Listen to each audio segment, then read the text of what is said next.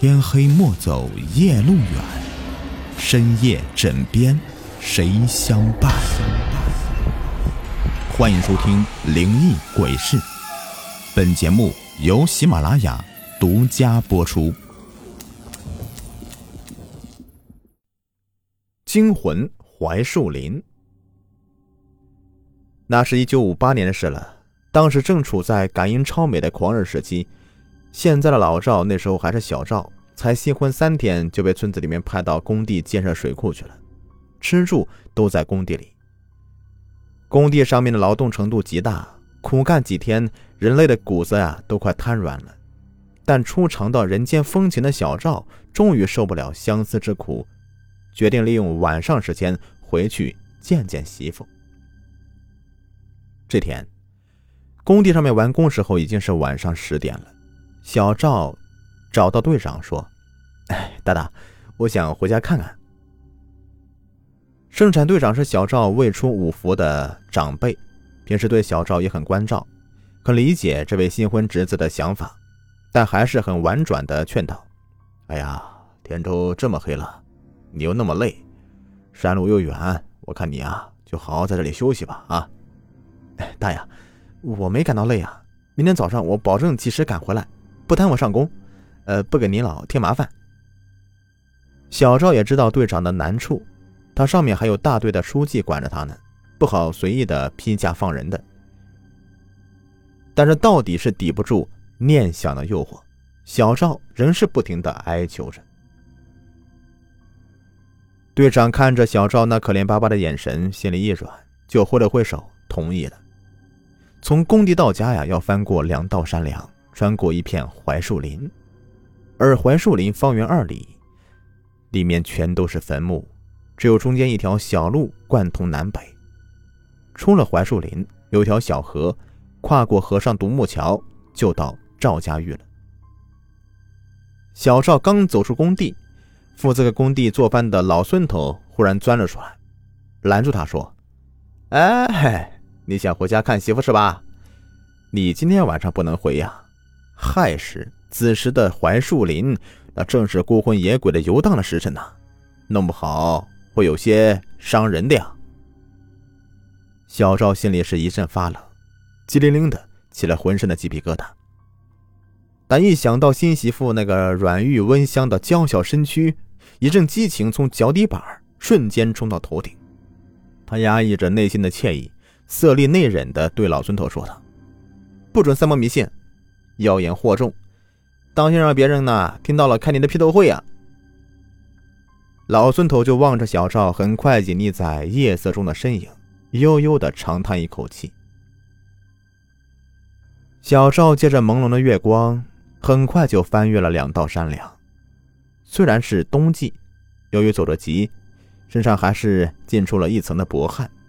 眼看前面就是槐树林了，有风吹过去。光秃秃的树枝着发出各种声音，嗖嗖，那是树枝划过夜空的叫声，咔吧咔吧，这种是枝丫相互挤压摩擦的顿响，咕咕咕咕，这个是不知名的鸟儿阴森森的叫声，夹杂着响动，制造着一种特别强烈的恐惧。小赵心里发虚了，产生一种绝望的恐惧。虽然穿过眼前这个林子，再过独木桥，就到家了，可他却止步了。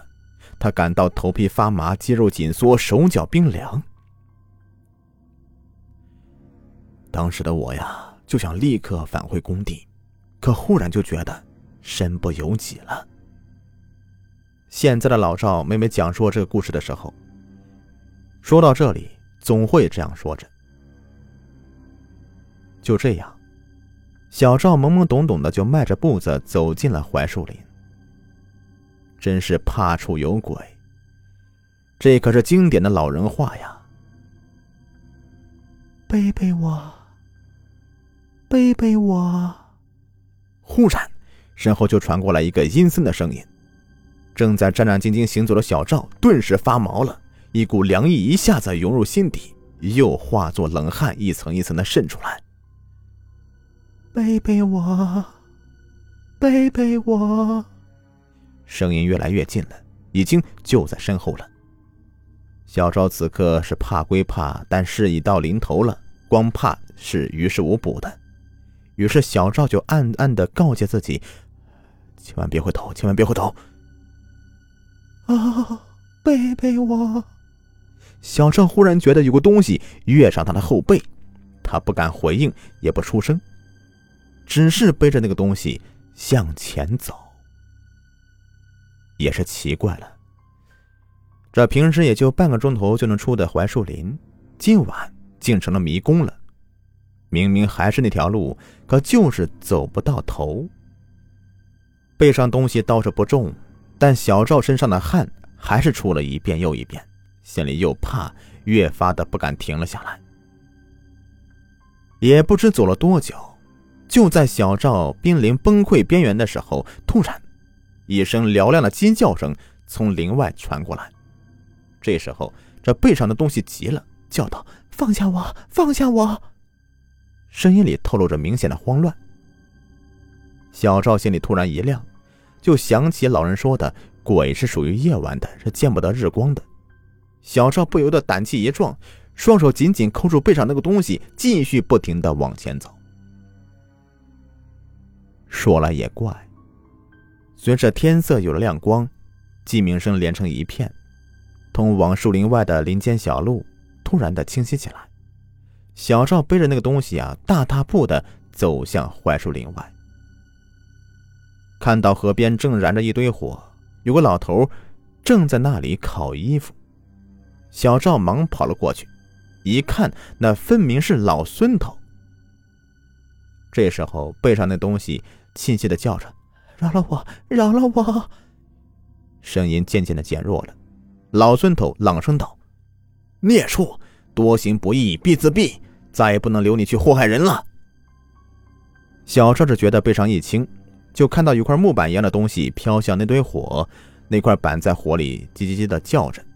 小赵这下看清了，那真就是一块木板，木板前头有一个硕大的钉子的颜色。这个木板很快就在火中燃起来，化作一缕青烟，随风飘散了。老孙头走过来，轻轻拍了拍小帅后背，他这才觉得脖子上疼得厉害，伸手一摸，我的娘嘞，这后背脖子上面有个小洞啊，正在往外涌血呢。